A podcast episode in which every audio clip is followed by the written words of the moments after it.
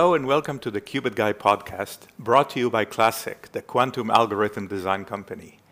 My name is Yuval, and my guest today is Bob Sorensen, Senior VP at Hyperion Research.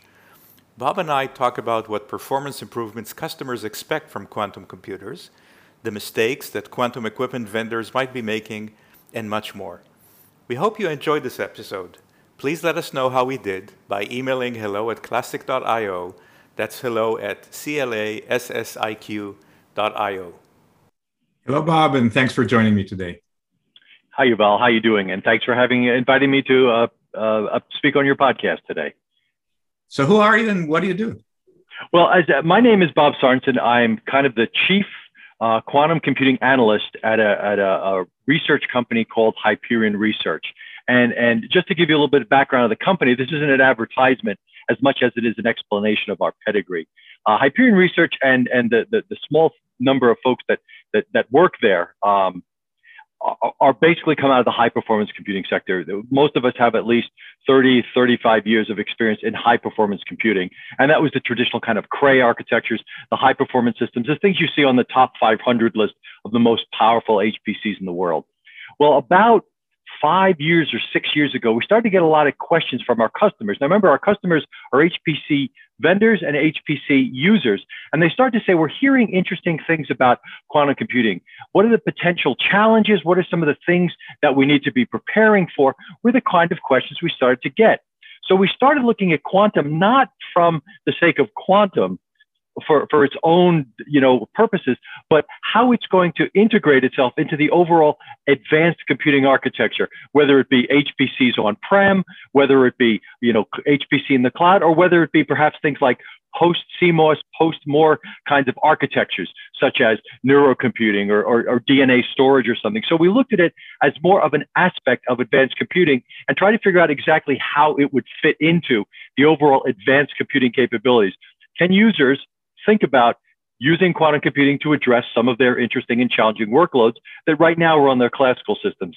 What do vendors need to do to prepare, to think about should they be offering products? Should they be partnering with quantum computing uh, suppliers? How is the calculus of their particular product development stream going to change? And so Hyperion Research has more or less been involved in that, that journey. And we've, we've really spent a lot of time establishing some very good relationships with a lot of quantum computing suppliers and happily end users around the world to try to add some sense of context here. Uh, quantum computing is not an island. It exists as an advanced computing element and the ability to kind of talk to users and suppliers across the advanced computing ecosystem and say, this is where quantum computing fits in, I think is a significant value added at this time. And the reason I say that is because there is so much hype and so much misinformation and so much computing, uh, confusion rather, about what quantum computing can bring to the table that in, in essence, I view one of my major roles as being perhaps a voice of reason in, in, in what's going on out there to try to sort out some of the issues. And, and, and that's, that's really why I'm here today. And that's really been my mission really for the last five years. I'm curious what the answer is. So, how does quantum computing fit in the high performance computing um, infrastructure? Well, it, it's interesting because if, if, we could turn back the clock on some of these, uh, uh, on some of the rhetoric, if you will, there, there's two points I'd, I'd really like to stress. The first one is I wish we hadn't named it quantum computing. I wish we had called it quantum accelerators because really for the near term, and I think for perhaps uh, the foreseeable future in terms of quantum computing, uh, really what they uh, quantum computing brings to the table in the advanced computing over scheme is the ability to offer some very significant performance improvements on a very narrow range of applications. Uh, as I say at some of the end of my talks, no one will ever say, let me go check my quantum computer to see if I have any new email. It, it's not a general purpose replacement. I like to think of it, and, and I don't want to belabor the analogy too much, but I like to think of it as what happened with, say, when GPUs came along. Um, very interesting use cases, but not a general purpose solution. They accelerate specific jobs. Artificial intelligence, machine learning, deep learning applications are a great example, but they're not the end all be all to solve all use cases for all users but for certain applications, they offer significant performance gains. And that's really where I think quantum computing needs to be. Uh, so, so that's really the first case, uh, the first issue I like to I like to talk about. The second one is this dichotomy that I see in the sector right now, which is between what the quantum computing suppliers are thinking and what the quantum users are thinking, or potential users in, in many cases. And if you read the popular press, you'll see phrases like quantum advantage or quantum superiority. The idea that the, the quantum computing community, the research uh, aspects specifically, are looking for applications that have this demonstrated supremacy. The idea that I have an application that I can only do on a quantum computer because if I run it on a classical system, it may take 15 billion years, where I can do it on a quantum system in, say, under an hour. Well, that's the supremacy issue. And that's the one that I think the sector is concentrating a bit too heavily on, mainly because that is a re- relatively far off uh, goal and, and one that, that frankly I think is laudable, but I don't see it as a main point, specifically because when I talk to users, remember, those are guys that are looking at this primarily as accelerators. And if when I ask users, what kind of performance gains would you want out of a quantum accelerator? to justify you putting one in the basement or logging onto a cloud system. We found that almost half said 50x. Give me 50x performance gain. They're not interested in quantum supremacy. They're interested in a performance boost of 50x. Some of them, uh, a smaller number, say a quarter, if I remember correctly, said if you give me 10x, a single order of magnitude performance increase, I'm going to be really happy about that. And what that tells me is users much more modest performance expectations. They're not looking for new applications that heretofore were intractable on classical systems. What they're looking for is about a four to five year leap forward in progress. Because if you look at 10x as, a, as an interesting, or excuse me, 50x as a performance number, that's where the classical world at the high end generally moves to. If you want a 50x performance gain, you wait about four to five years. That's all they're looking for. And that tells me they're not looking for, uh, you know, un, unheard of levels of performance. They're looking for a competitive advantage against their non quantum counterparts, and they want to turn that into some kind of economic advantage. And so, this dichotomy in sometimes between what the quantum computing suppliers, I think they've almost forgot sometimes who they should be selling to. They're too keyed up with internal competition. Who's got the most qubits? Who's got the biggest quantum volume? Who's approaching quantum supremacy? Where the users are just saying, give us more realistic performance enhancements, and we'll be very happy to write the checks for you guys.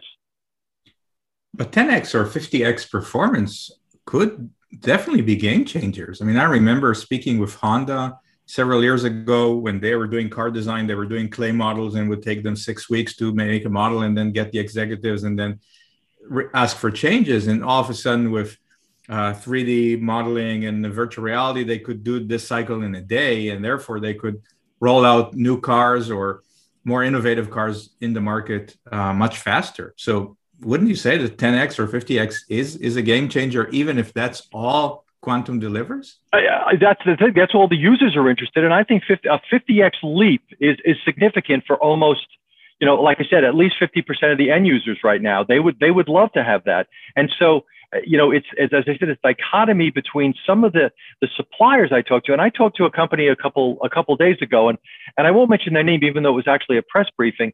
And their philosophy was we're 10 years away because until we hit a million qubits, we don't see the financial return. And so I said, you know, there's a risk in terms of sitting on the sidelines for the next decade when there's so much interesting work to be done.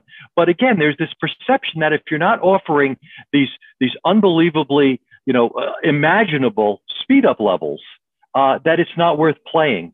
And and I think that's the users aren't expecting that. And I think that some of the, the companies that are out there working today so not only establish, you know, I think two major things here. Why do I always say two things?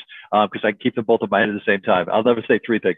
Um, you know, the, the first one being establishing a sense of progress. So if you look at roadmaps, and I would I would point to say IBM or Honeywell um, or, or Rigetti, some of the hardware uh, vendors out there of, of note, if you will, they have already published roadmaps that say we may not be there yet, but we are demonstrating progress on a regular cadence. We're doing something that says we will get there eventually, and they're trying to build confidence in, in, what the users are thinking. And, and to me, you know, that, that, that confidence building measure is critical. The other thing those companies are doing is they are working more and more with end users to develop applications. It's one thing to come up with a quantum algorithm. It's another thing to take that algorithm and apply it to a use case in a specific vertical that matters. And that's really the next big step in quantum. I can develop an algorithm, I can develop a piece of software, sell a piece of hardware. But when I want to sit down with an oil and gas company and say, I have a really interesting way to optimize how you extract oil from one of your large fields through discovery. So it's an optimal extraction technique. The most oil comes out at the least possible cost. That's when end users sit up and take notice. And, and moving from the abstract concept of algorithms to viable end use cases that are demonstrated are what some of the progressive companies in the quantum computing sector are doing today. They're not saying, look at our speed up. They're not saying, look at how many qubits we're having. They're saying, we're exploring how we can save a company X amount of dollars because we can optimize their logistics process. We can optimize the flow of materials through a factory to, to, to push steel out in a more effective way. They're, they're optimizing things like how I can do uh, risk assessments of portfolios in near real time. So if I have a portfolio of a thousand instruments, uh, investments, and one or two things happen to go sideways at some point, how can I quickly decide how that affects my overall portfolio risk exposure? And if I can do that on a quantum system effectively, that beats a classical system, perhaps only by a factor of 10. Well, if I have to wait one hour for that data versus 10 hours, that means a lot to me as an investor. That's a demonstrated use case that drives continued interest in the technology. Because right now we're at a point where if you look at a lot of what's going on in quantum computing, the major funding still comes from venture capital organizations and from government programs. And those guys, certainly the venture capitalists, to a lesser extent the government programs, they like demonstrated progress. They want results. They want return on investment. Politicians can be just as fickle as VCs when it comes to money. And for those of us who are old enough to remember the AI winter in the late 80s, where we saw AI having huge promise, huge investment, difficulty in delivering results, and then it just went away. And that was the, the AI winter, freezing of all work. It took almost 20 years really for that sector to revitalize itself. And it took kind of new programming, new hardware paradigms, a bunch of issues there. There is a, a looming specter. I don't want to say it's a high probability event of a similar kind of winter in quantum too much investment, too much promise without near term delivery could spell concerns for funding issues.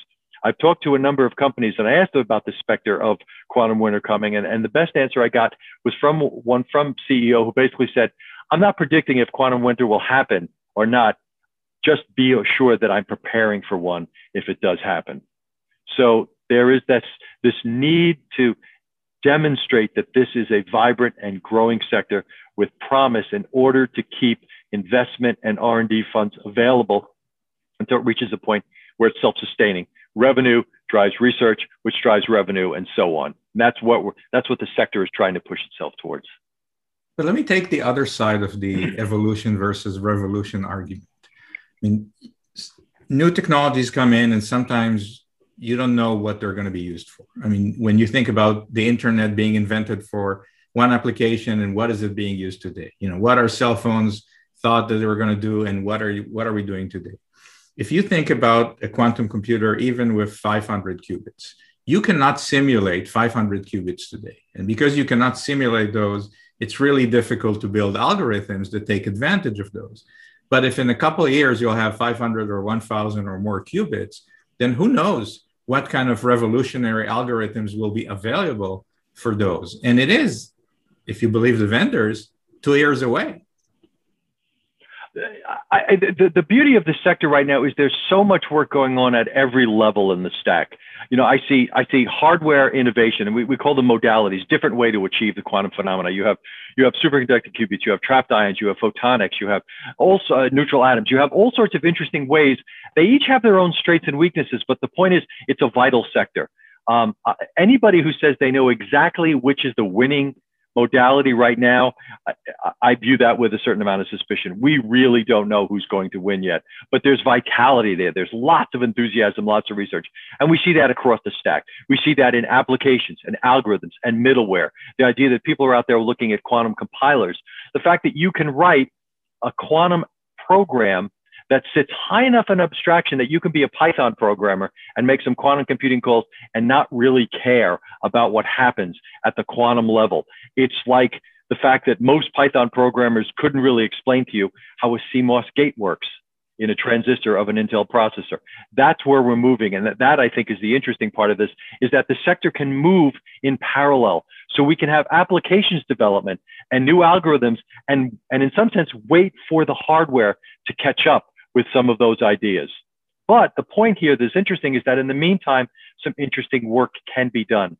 People are looking at noise tolerant applications. Some of the frailties of quantum computing can be mitigated by, by mixing applications that say, I don't need a perfect answer. I just need a better answer. That's why optimization right now is such a buzzword in the quantum computing space because I don't need to have the optimal traveling salesman solution. I just need to produce a solution that's perhaps marginally better than what a classical counterpart could do at any given point in time. So again, it's the idea of demonstrating progress as opposed to reaching a holy grail of we can all sit back now because the quantum is going to do everything we ever hoped it would. It's, it's going to be a journey and it's going to take some time for all that to unfold. But the applications, the algorithms, the hardware, the software, it's all evolving uh, almost in parallel. And to me, I find that to be a very promising uh, aspect of all this. When you advise companies about quantum computing, do you recommend they start from the cloud or on prem? And is the answer different for a commercial organization versus a federal one? It's it, it, the interesting thing that that that's a great question because it's really difficult right now because I'm I'm a, a fan of you know letting a thousand flowers bloom. You know the idea of throwing your software on on a cloud, uh, say it be AWS or or Google or Microsoft or something. If you've got a very interesting but somewhat complicated algorithm, I question how can you demonstrate and differentiate your product if you are one of 450 different quantum options on, say, a cloud service provider. It's hard to differentiate. It's hard to stand out. So if I'm talking to a, a, very small company, perhaps a handful of programmers and such, with an interesting idea, you know, the first thing is, oh, just throw it on the cloud. That has a low barrier to entry. You can put it up there. But if it's an interesting algorithm or requires a certain amount of education on the customer side, how do you differentiate? So, so doing it that way can be a problem. The issue of the sector consolidating right now is an interesting one. We're seeing more and more partnerships being formed. So you look at software companies tying up with hardware companies as a way to offer up a single uh, unified solution that still doesn't require one single entity to be full stack. It's difficult to be full stack. You need a lot of resources. IBM is probably the most successful full stack company, but if you look at their R&D budget and their tech, financial and technical wherewithal, they can support that phenomena. Not a lot of companies have the kind of breadth and depth of, of resources to do that.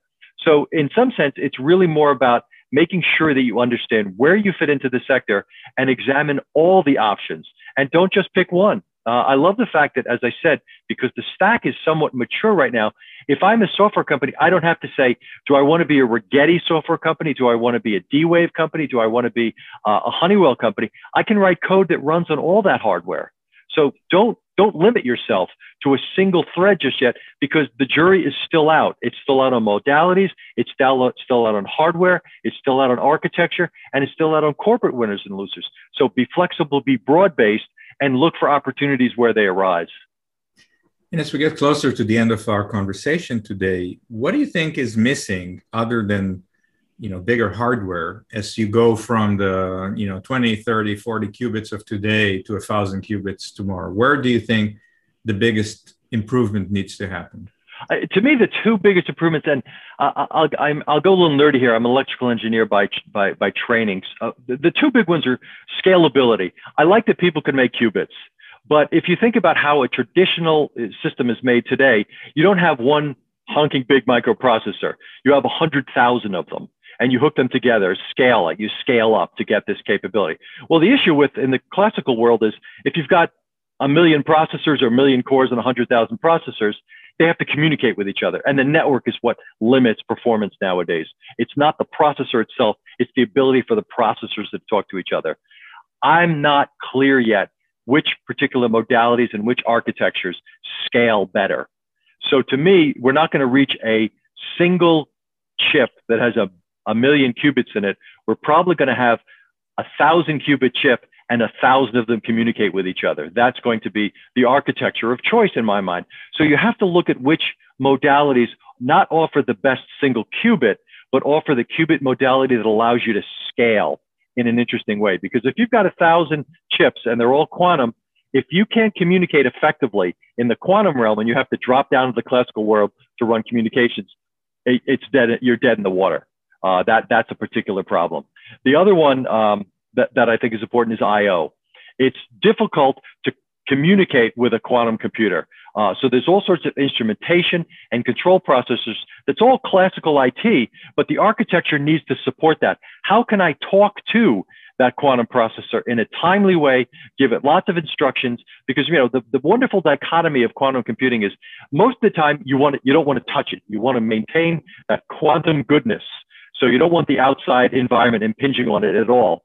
Except when you do, when you want to get in and you want to shove data down there, you want it to do its quantum goodness, and then you want to get the data out. So half the time, or some percentage of the time, you want to leave it alone. The other half, you want to be all over it so you can communicate with it.